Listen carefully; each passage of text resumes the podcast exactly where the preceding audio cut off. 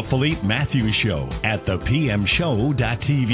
Named the Oprah of the Internet by Mark Victor Hansen, Philippe Matthews doesn't ask questions that are different. He simply asks questions that make a difference. The Philippe Matthews Show features entertainers, bestsellers, authors, thought leaders, change agents, and world class experts in the field of personal, spiritual, and professional development. An internet marketing entrepreneur, Philippe is the creator of the How Movement, dedicated to teaching people how to move from the mindset of hope to the process of how. If you are ready to take your life to the next level, move from the mindset of why to the mindset of why not. Tune in right now to this latest edition of the Philippe Matthews Show and watch your life grow.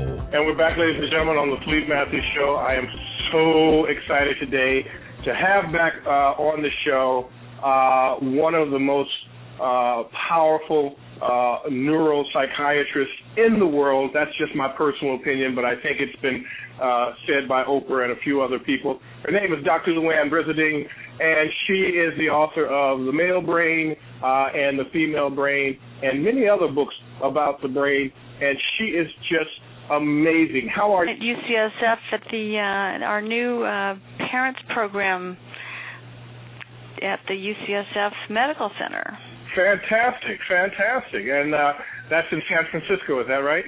That's in San Francisco. It's in up on the hill on Parnassus at University of California, San Francisco. So not a bad place. Not a bad. It's not a bad gig if you can get it, right? That's right, absolutely. so, in our last conversation, we talked about the female brain, which uh, was fascinating, and, and, and as a matter of fact, I think that was uh, near or close to Mother's Day. As we near and approach Father's Day, I thought it would be apropos to have you come back and we talk about the daddy brain. Oh, why, uh, that sounds like a good idea. Uh, who, who knew? Who knew? Uh, so, uh, what I want to talk to you about particularly is, I, you know, reading uh, the male brain. Uh, one was just fascinating. It was, uh, you know, I look at it and say, "That's me. I'm a guy. This is me. This is what's going on with me and what has happened over the years." Did you learn anything new?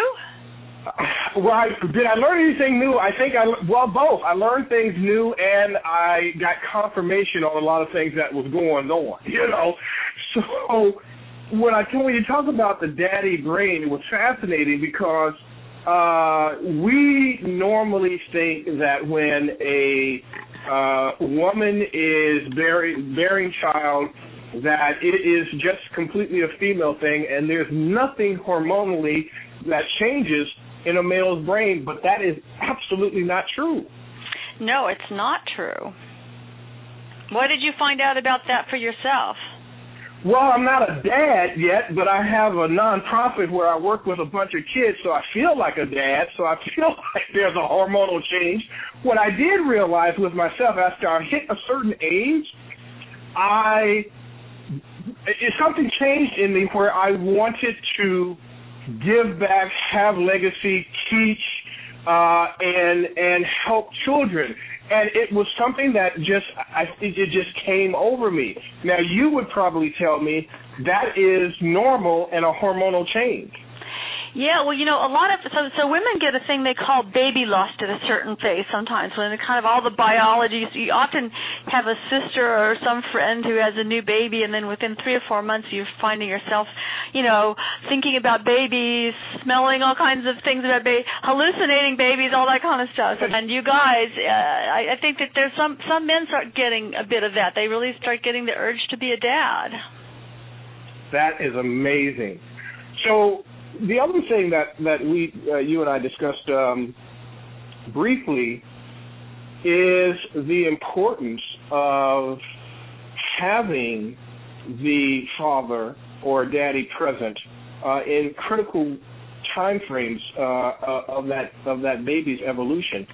Uh, that's essential for the mommy and daddy to both be present. Talk to us about that aspect of it. Cause well, yeah, I think that one of the one of the common sense, yeah, you just don't hear about it. So I think one of the things I, one of the things I really encourage new couples to do is that the, that the daddy brain is something that gets hormonally formed as well if the dad is um physically, you know, holding the baby and you know interacting face to face with the baby and tickling mm-hmm. tickling the baby and giggling with the baby, playing with the baby, so that face to face and also kind of just you know the skin to skin and face to face is everything for the baby's brain development mm. but also for the dad ends up having you know hormones like prolactin and changes in their testosterone a whole lot of things that happen to the dad too that starts to hormonally change some of the brain circuits changing his brain into the daddy brain but at the same time the baby brain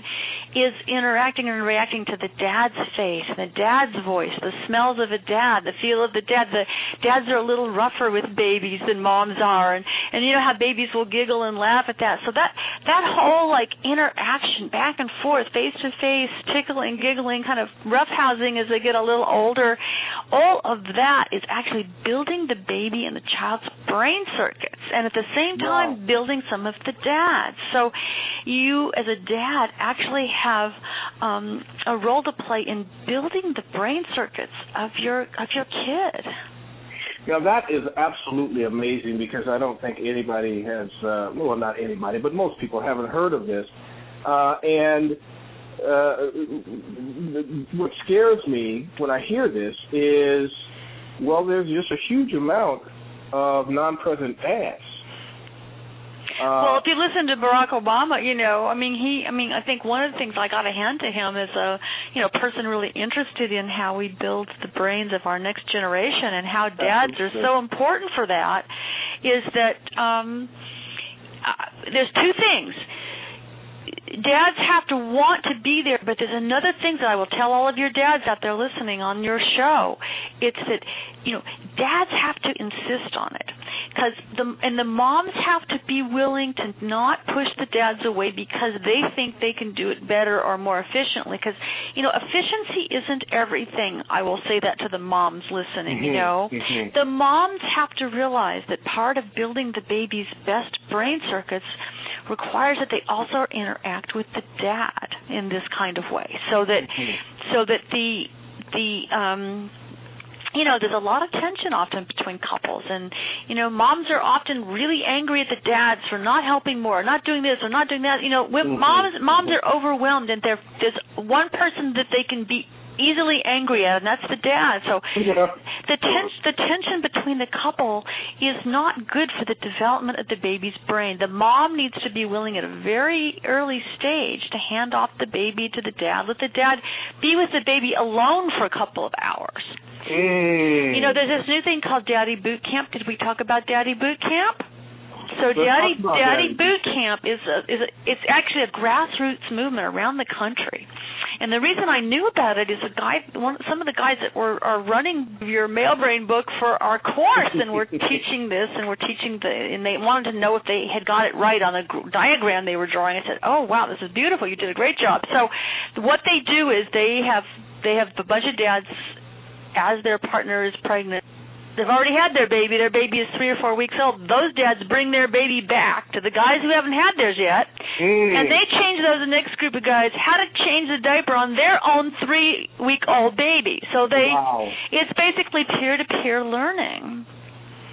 And if you will, and if you will notice, I mean, one of the, you know, one of the biggest stumbling blocks in a guy's mind for being a dad is the changing of the diaper. That's a huge thing. That's huge. And remember, a, you know, a little tiny baby doesn't have a dump like a huge dog. I mean, that's you know, they have they have a little they have a little they have a little fudge stripe maybe, you know. so it's not as as, as, as dramatic as as it's No, and actually, the, the the actual baby, little brand new baby baby feces doesn't start to smell until about six months old.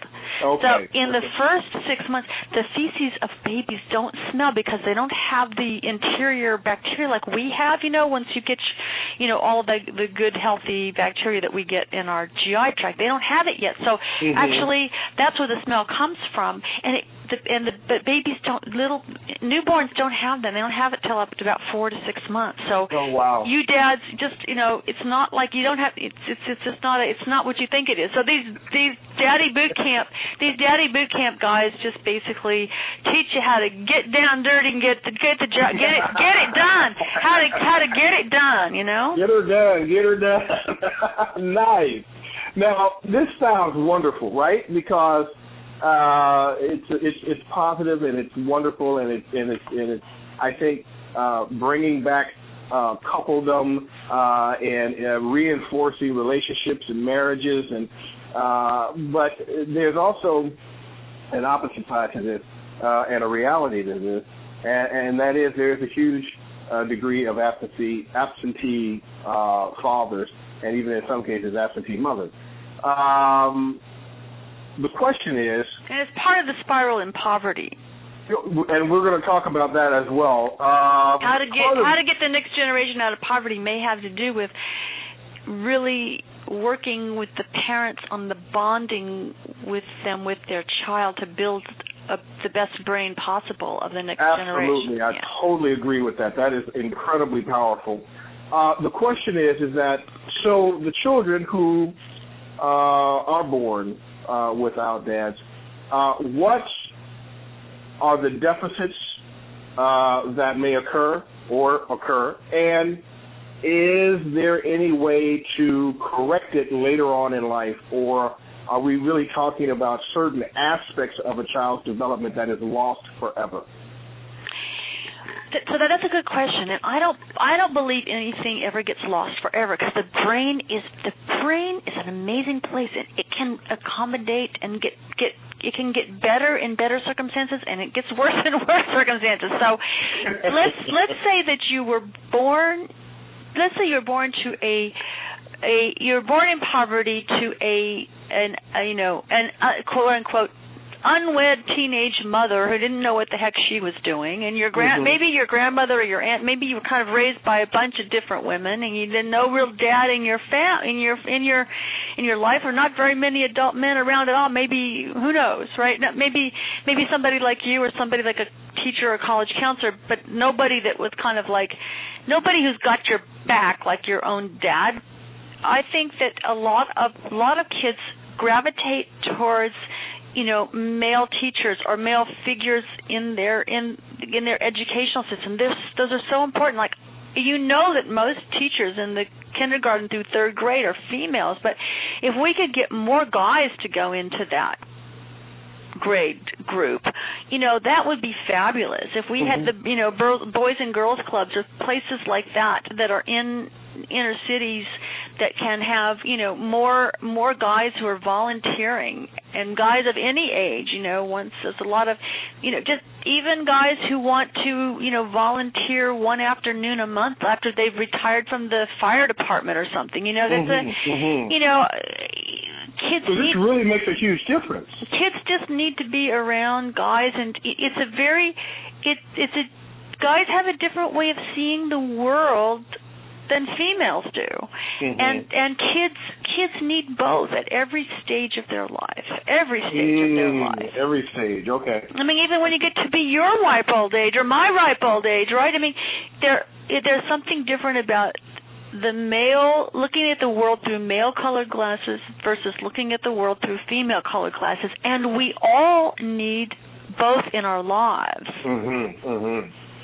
Wow. Well, this kind of moves into uh, uh, the previous discussion uh, on the effects of systemic uh, poverty uh, and generational poverty uh, that you know creates a real disproportionate amount of single mothers. Um, what what happens to the brain um, uh, both the mother and the child as a result uh, of that child being raised uh, uh, to uh, basically survive. So I think if you can have your whole audience and, and and you and I all think together about about that we're all putting ourselves into the that the body and brain of that baby for just a minute and if she Mhm. and the baby's got like let's say you know let's say that there's the mother and the mother the mother that, that all of your information about the world and your food and your warmth and your clothing and your comfort and who's you know all those all those things are coming to you through that through that mom Mhm. if that mom is a fabulous mom, a really let's say she's a super mom that she's that she's able to supply all of your needs and all of your kind of you know stimulation face to face as a baby and to laugh with you and giggle with you and to also sing to you and put you down and give you the right amount of food and all and let's say breast milk all the good stuff all you Mhm. you as the baby you're getting all this good stuff from this amazing mom right Mhm. Mhm. That's what we want every baby to have. Now, how does a mom be a mom that's the best she can be? The only way she's able to do that with her baby is if that she is supported by a whole like village of people and both in her home and in her community that are supporting her to be able to be that kind of mom Mhm. meaning she's got to have the food, the resources, the the TLC, the advice, the help, the you know she's got to know that when she needs something and turns somewhere, she can get it right away so that then she can be the most stable best mom she can as she turns back to the baby to give that baby what it needs. Mhm. That's huge. So we we kind of call this like it's almost like if you look at concentric circles right? The baby being in the center of that but and the mom being the one that's surrounding the baby and if if there's a dad that's in there with the mom providing all the stuff that the nest needs for mom to be as healthy and good a mom as she can be and the dad is able to interact with the baby and to help you know keep what they call har- home and hearth together. You know he's he's bringing home the bacon supplying the whatever. I mean that's a huge he can't do it alone and the couple can't do it alone. The couple needs to be surrounded by their family or their community or all you know just other people that are supplying them with the needs that they have so that that Mhm. little baby in the circle can grow into be the best brain the best possible little human being so that the next generation has a chance Mhm. that's what you call the real leg up. Giving someone a leg up is what we're talking about right here from the moment that baby is born, even if it's to a single mom. As long as that mom has circles of of people caring for her so that she can care for the baby, that's what we're talking about. You can't let the mom get depressed and down and you know having to have her turn to either drug and alcohol or to you know prostitution or whatever it is to get the basic needs she needs for herself and the baby that you can't go down that path because it only leads to a whole other generation of the same old same old Sure, sure, sure. And we're talking about love, and love is not is not necessarily enough. Even though, of course, that mother loves that child and wants everything and the best for that child. Right. But we're not talking about that. We're we're, we're talking about uh, uh, basic uh, hormonal and biological needs. And you know the cool thing that we've learned in science of getting down to the basics in the DNA is that the DNA actually if you get everything you need as a kid like that, you're that baby getting all that wonderful good stuff from the mom and maybe some from the dad and from the you know all those the DNA actually ends up being the healthiest it can be, and Mhm. and if if you have deficits, if you get either abused or you don't get enough food or you don't have a that face to face playful interaction with an adult face, um, your DNA basically be, is a bit more degraded than Mhm. people who don't have that and it then what happens with that baby as it grows up if you they pass on that DNA to the next generation so what, Mhm. what we're talking about is like truly the gen, the DNA transmission from generation to generation of the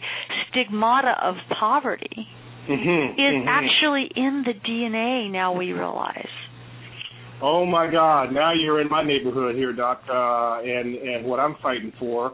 Um, oh, about ten years ago, uh, I, I one of my good friends, Terrie Williams, uh, wrote a book uh, called Black Pain. It just looks like we're not hurting, and it was the first time that I uh, heard or read. Well, first time I heard that she suffered from depression from uh, a multitude of reasons, but uh, it was also a, a, a piece on 60 Minutes that they, they discovered, especially uh, in, in poor communities, African American communities, that um, there's a you know a, a hum of depression, uh, mental depression, uh, both moderate to severe, and in some cases, in many cases, even post-traumatic stress disorder uh, among impoverished uh, people, uh, which uh, attributes to you know this systemic generational poverty, as well as what you were just talking about the DNA. Now, that being said, I started doing some research and I found out that there is a part of the brain uh, you and I discussed uh, uh, uh previously that when that part of the brain is compromised, it can't handle the level of stress or systemic stress that severe depression or uh, uh, post-traumatic stress disorder depression uh, uh, syndrome can't can't handle when that child or the or the mother and the child is dodging bullets just to go to the grocery store, not knowing how they're going to eat the next day. Uh, you know all the the plethora of things that come with uh, abject poverty talk to us about this part of the brain and how it does affect the DNA. Uh, and is it we call it the VMPFC, or you guys, well, you guys call it the VMPFC, or the ventral medial prefrontal cortex. Uh, can this part of the brain be rebooted somehow? So the nice thing about, I mean, you know, this issue of, so we do know the cool thing that we do know that is if you if you have a child who's been like, let's say, living in fear and poverty and mm-hmm. like you're talking about living basically in a battle zone, a war zone mm-hmm. all the time, just scraping by to get the basic needs. But that if you can do something before that child is age 11, um, to start to have situations in which there is safety and comfort, that you can reverse a lot of that earlier damage. Wow. Wow. So to me, that argues for things that are fifth, sixth grade, you know, to to really concentrate on that on that age kid, you know, starting at about like 10 that 10 to 12 year old kid, both boys and girls, that right that right before the surge into puberty, if you can do something that gives them more like kind of, I mean, I'm thinking like even if you had a room at the school where there's a kind of you know comforting older social worker who brings cookies or what with a with a mm-hmm, bunch of mm-hmm. couches mm-hmm. with a lounge where the kids can just go in and hang out and you know it's a safe place maybe one for the girls and one for the boys because they don't at that stage it's kind of they don't like to that's the stage before they really like to be around each other. Remember, right, like girls, right. girls have cooties. That stage, the girl. If you get them at the girls have cooties stage, there, there's still hope. There's still hope. So, and you know, so so if we can put some of our resources into finding a way to find them let them have some place where there's a safe comfort zone even just for an hour a day to reverse some of that damage so you're saying, though, or are you saying, uh, just to be clear, that if a child is not um, exposed to that environment to be able to reboot by age 10, between age 10 and, and, and 12, are they a lost cause? No, of course they're not a lost cause. But I'm just saying that, that if we were, you know, it's kind of like you push on the you push on the lever at the stage at which you get the maximal amount of sort of rebooting okay. you know for the okay. least amount of effort it would be the 10 to 12 so i'm saying like let's go from where we could put some resources to get the most leverage for the least amount of you know action to to, sure, to help sure. to reboot but sure. then there's there's rebooting all the way along you know some of these programs these outward bound programs the programs where you take a kid for you know whatever a couple i mean t- to me it's better to have the consistency of a place they know to go where it's a safe zone you know one hour every day or you know ongoing. Right. The outward right. bound, the thing where you go for two weeks in the middle of the summer, where you take a bunch of kids from the inner city to to some camp in the woods or something. That's also really really nice, but you need to have something that's a regular place for them. So it's there's a all of those an things. event and an experience in terms of the saturation point or period for this to go on to really lock into the brain, is what you're saying. Right. So, but but it, so the nice thing between ages 10 and 20, that 10 year span, even if things didn't go so well from the first 10 years, if you can get some things going right from age 10 to 20, there is some hope. Mhm. Mhm. Okay. And there's hope for the that that that person to be able to start to heal any of the damages that were done. So it's not a lost cause, and it's even not even a lost cause by the time we hit 40 or 50. I mean, many people that have, you know, new starts in life all the way along. So Mhm, I don't think mhm. it's I don't think it's ever too late. Sure, I call it bounce back power. Absolutely. Uh, but I, I'm trying to think together with you about how you, when the brain is at its still, when the brain is still sprouting all these connections, and there's all kinds Mhm, of connections that mhm. are easily made, Mhm. which is before the age of 20. Mhm. Um, that's So talk the to me about then the VMPFC because that is a uh, when I when I found that out that was like a massive aha moment for me. Uh, why I don't know. I think it was just because of knowing that there that it's an actual part of the brain that uh, uh, does this, as opposed to oh this is just the way it is and there's nothing else better. So tell Um, me, tell me what part about it that you learned that the the ventromedial prefrontal cortex, the VMPFC. Well, if I understand correctly, it's it's kind of like uh, almost like the switch that handles our, our be, handles our stress and gives us the ability to handle stressful situations. And so, as a result of being able to handle stressful situations, uh, we make better decisions for ourselves. Uh, whereas if this part of the brain gets shut off or, uh, you know over circuited or compromised, uh, that uh, it it weakens and lessens in its ability to handle stress, therefore creating uh, learned helplessness or attributing to learned helplessness, causing us not to make the best decisions uh, for our lives, causing uh, a, a teenage girl to say, "Hey, it's okay to have a child by four or five different fathers." Uh, and to get government subsidy for that. Uh, it's okay to bounce from one bad relationship to the next bad relationship. It's what I am and who I, what I deserve, and that's okay. Uh, it's you, you know so. Uh, uh, How am I doing here? So that Doc? little, so yeah, so so down that here. part, How am I so so so yeah, so you're doing you're doing fabulous. You've got you just you've got the exactly right idea. So if you've got this, you know, if you've got if you've got so that area of the brain has an idea of what we all think of ourselves and hope for ourselves, and we are matching up what our, you know, giving that girl an image of what she might be able to hope to be is really important. That's why this issue of role models is so important. But that so let's go back to that particular area of the brain because when you're a baby, that area of the brain is is is not very developed and there's only Mhm. it's only an on and off switch. It's like you're either not under stress or you're under horrible stress and you're you're wailing you're wailing and screeching away until someone comes to help decrease the stress Mhm, either mhm. either food or whatever it is. Now, as we get older and older, it's almost as if that becomes that dial becomes. You can turn it from zero, and you might have a two and then a ten. You know, so you might all the way adding more little gradations of notches to it. So by the age of 20 to 25, let's say that's a volume turn, you can go from zero, but you have all the little indications in between of the volume all the way up to a volume of 10, right? Mhm. And you can modulate that. You're able to turn that dial and hold that dial in different positions by the time you're 20 if things have gone well enough in your life that you've actually learned to do that, right?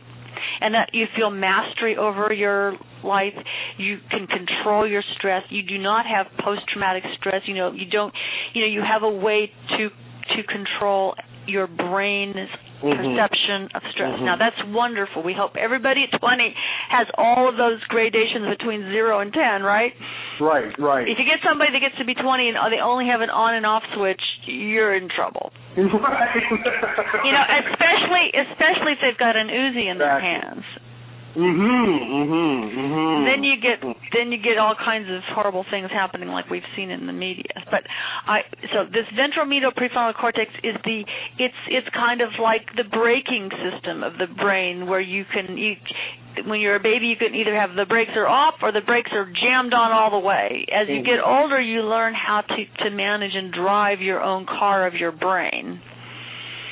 And lots of times you have to have some people teach you and help you how to to do that or you watch older people that seem to be able to do that and you try to imitate them. You know one of the things primate brains and human brains are primate brains. The thing way we learn the best guess what it is?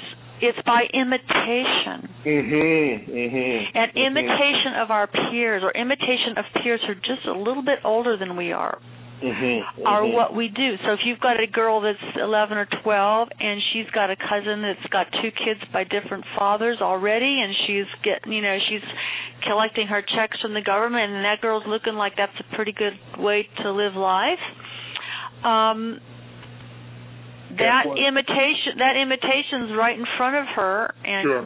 she's admiring say of that cousin or whatever then then then you know what's the most likely she doesn't have any other model So, so what you're saying is, uh, and I've heard of this uh, and, and have done some research on this this uh, uh, science known as memetics. Uh, so what you're saying is there's actually a, a, a, a, a DNA correlation between uh, how we kind of pass on our story by imitation uh, to someone else. absolutely absolutely Wow. Well, well, Doc. Uh, so so we can rewrite our story so we can rewrite Yeah, that yeah, ventro, let's the get into- ventromedial we- we- yeah That's a problem now. Now Yeah. let's talk about some solutions here. How can we how this this off and on switch that that that you know as, as a result of systemic uh, uh, you know stress and environment and and, and what have you. Uh, and, and also, I think we should make the differentiation too that uh, if you have been born into this quote unquote post traumatic stress disorder of, of poverty, of abject poverty, uh, there is a difference when we talk about when we usually hear the term PS, uh, the post traumatic stress disorder, we think of um, uh, war veterans. Uh, Right, but- PTSD is a one. It's been worked worked out in terms of what happens to the brain, mostly in people who've been in in wartime combat. situation and in combat. But Yeah. it's it's also, but we also know that it, it it it happens much more profoundly, of course, in in different ways. When you're younger and you're growing up in abject poverty and you're walking to the grocery store through a sh- you know through through bullets and you're you're having to you know be in lockdown in your house every night just for safety and you know you never know Right. who's going to do a drive by and Right. you never know who's going to be you know basically selling on the corner and you never Right. you know you just try to keep out of harm's way Basic, basically you've been born into and you've been growing up in a war zone And, and see, I- I'm so happy that you you put it into that term because uh, there's also a difference between uh, and, and and please, if you could define uh, the the difference between being born into a war zone versus going to a war when you had an opportunity to have quote unquote a normal VMPFC. you know you got a lot of a lot of the good you you, you grow up in a situation where you had enough safety enough food enough clothing shelter. You didn't have to walk through to a hail of bullets to to go to school or to come home at night whatever. And you then go into a war zone. And so your brain isn't immunized in a way to mm-hmm. being in a war zone and it begin and so that kind of person in terms of what they come back they know something's completely you know wrong with their brain. If you've grown up with if you've grown up with it from the time you're a child your brain has adapted and grown up and built. You think about it how you think about how a, a, a tree that grows around uh that has to grow up around a wall or something. It ends up not being straight up. It ends up being curved around something but it keeps growing towards the light.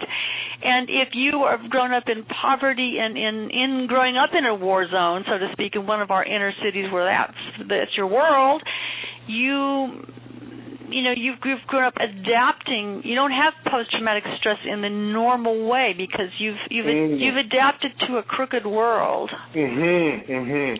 So uh, to put that in context, uh, uh, these young boys killing uh, young boys and young people uh, they they don't have any remorse. They don't even know what that is because that's part of the adaptation of being born into it. Right. That's what they see. That's what their older peers are doing. Their older cousins are doing, and you know they they they feel loyalty, say, to one group or one gang or the other, and they there's there's not there's not there's not the experience of another option you have to have some experience growing up of another option to even be able to have that part of your brain think about another option. Mm-hmm, mm-hmm, if you have never seen another, if you have never seen the ocean yourself and experienced it and experienced how it smells, how the spray feels, how the work you know, you may see it on television, you may see all those parts of it, but you don't you don't have that experience of it. So you can't you you it's a hard time to kind of like imagine the way the spray feels and the smell feels and the you know the the the sound is and the feel on your toes and the temperature. You, you know you don't have that part. You might see it on television you might see it in a movie but you don't have many layers of the complexity in the ventral medial prefrontal cortex area. You don't have a you have a way to think about that. If you've always so, grown up so in a hail of bullets you know sure Absolutely. So then you're what you're saying is like when Officer Friendly comes to your school or whatever, or comes into your, you know if you if you if you even have the ability to to be in school for a period of time, and Officer Friendly is telling you about the you know our self a self help system or or positive thinking system. Uh, if if your brain has never uh, experience experience that, it would probably just reject it no differently than the body rejects uh, a virus. Uh, as a or you might you might even laugh at it as being funny. Wow, wow, wow! This is great stuff, Doc. This is awesome. You are so awesome. Talk to me about this research. How how recent is this research that has been done on poverty in the brain and the effects of that? So you know this has been going on. The, the guy that's kind of at the core of this for has been doing this work for about the last 20 years. is from Montreal in Canada, mm-hmm. and his name is Michael Meaney, M-E-A-N-E-Y, and he has discovered that living in an impoverished situation, and the way they the way they discovered it is by actually studies studies with with with um rats that had different type of mothering. They found that some mothers were very attentive to the pups. They would lick them and groom them and go and as soon as they would leave the nest they'd go fetch them and bring them back in. So they were called the high licking and high grooming mothers. They would always be retrieving the pups. Then there was a group of other mothers that um were different. They were called the they wouldn't go chasing them very much. They didn't lick the pups very much. They were called the low licking and grooming mothers. So they they decided that they would test out to see whether this was in the DNA or whether this was just you know a behavior. So they took half the pups out of one mom's nest that was the high licker and stuck it mm-hmm. into the low lickers and then they took the other ones and then from the low lickers and put them in the high lickers and then they watched the babies of that next generation and mm-hmm. lo and behold now see if it was just in the genes right if it was just out of that low licking moms would end up having being low licking moms themselves. Mm-hmm. That's not mm-hmm. what happened. Mm. The opposite happened. The pups that were low licking from that low licking mom, but they'd been raised by a high licking mom, they ended up being high licking moms to their pups. Wow. Not low licking. So they said, Oh my God, what's going on? Then they started looking at the DNA and they realized that the experience of having a high licking mom or a low looking mom actually changes the way there's different the parts of your DNA, things that are stuck onto your DNA called methylation. So the structure of the DNA changes, and you actually pass that on for three, three generations. Wow! Pass, you pass it on. You pass on those changes in your DNA for three generations. Oh my gosh! And they made that correlation. That is unbelievable. So what now they've been looking at it in humans, and they've been trying to really know. So sure. this is where you know when I read those studies, I thought, oh my God, you know what? We really have to do something to help those moms who are you know the human equivalents of low licking moms and often sure, those sure. often those are moms that so in my world i i treat women with depression and i treat women with the postpartum depressions and the dad the dads with the postpartum depressions too and mm-hmm. basically i my goal is to try and help those parents i mean it's unlike rats you don't teach a low licking mom rat to become a high licking mom rat but you can teach a human mother or dad to be to be more less low looking if they're depressed you fix and you treat you treat and you fix their depression and then you can make them into the best mom or the best dad that they're capable of being and you help them with that. You train them in parenting. You you know you help them and you surround them with support and community to help them be the best mom or dad to that baby they can be. So that's Mhm. what my clinic does because I know that the equivalent for low looking moms in our humans is is postpartum depression and depression that happens in about one out of five moms Mhm. Mhm. and in situations of poverty and so the biggest risk for that low looking human mom depressed mom postpartum depressed mom is a teenage mom in a situation of poverty in crisis, sure. that's a 60 to 80 percent chance she's going to be a low looking mom Mhm. Mm. Wow. Wow. That's huge. And so I know that if we can get her into a program, and what I do is I identify these moms while they're pregnant. So we Mhm. we already know the risk factors. We got the we got the Mhm, listen, we mhm. we have the mathematical formula down. We know Mhm. who's going to be end up being a low looking mom because she's got postpartum depression, and Mhm, we can d- identify her during her pregnancy so that we can be ready to help support her then and to support her after the baby's born and we get the dads involved. That's why we call it the parents program. It's not just the moms program; it's the parents program because we want the dads involved. Mhm. Mhm. And sometimes there's a guy that's the person who's in love with this woman may not even be the dad. Who cares? As long as he's going to be there and help support her and the baby, that's what's important. So you tell the tell the dads out there if you're if you're in love with some woman who's going to have a baby, whether it's yours or not. I mean, you know, maybe you want to be with her. You want to be there for her. You want to be here for the baby. That's incredible. That's beautiful too, because that is a huge stigma um, amongst uh, uh, uh, uh, dads or men. Uh, you know, not wanting to raise someone else's child, but not understanding that that uh, is is essential. And then you know that maybe you're staying with that woman, and the next child is going to be your child as a guy. You, I mean, you know, Mhm. and they'll be Mhm. they'll be half brothers or half sisters. You know what? Mhm. The the whole point is that you, as a guy, need to, you need to help stabilize the nest. If that's the woman you want to live your life with, and she's got a child from somebody else, then big deal. Just get over it, dude. The next one can be your child. But you know, if that's the woman you want to build your life with, then you know, nothing's perfect. Just get over it and be the best dad you can to that child. I love it. I love it. I know You you. know, I know I- you're working hard on this, dude. I know you got. I know you all in your. I know that you. I'm in the trenches, Doc. you're You have no devoted. I, I know that you're devoted to this, and I'm really glad you're devoted to it because you know, dads. Since we're talking about Father's Day, I mean, we should we should de- we should make a bigger deal of Father's Day. We should dedicate the day to to guys who are fathering children, fathering children that are either their grandchildren, fathering children that are are That's their right. biological That's children, right. their adopted children, Right. their whatever children. You know, just the fathering of of fathering of the next generation. It matters a lot.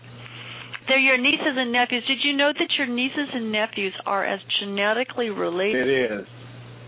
That's amazing. I think that's important to know, so that your your nieces and nephews are as they carry as many of your genes as your grandchildren. Wow. Wow.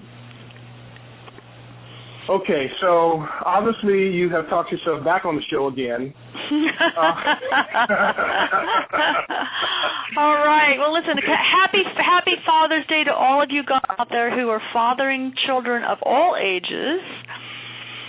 Um, Absolutely. You know, and and and who are being being helpful to um, providing some safety and security for all of those moms who are trying hard to mother their children. Mm, well said, Doc. Well said. Thank you so, so much for uh, taking time out of your busy schedule. It's Uh, my pleasure, and happy Father's Day again to all of you guys. Thank you so much. All right, Doc. we'll talk to you and your soon. audience soon. All All right. right. You take care. Thank you for having me. Bye bye. Absolutely. Bye bye.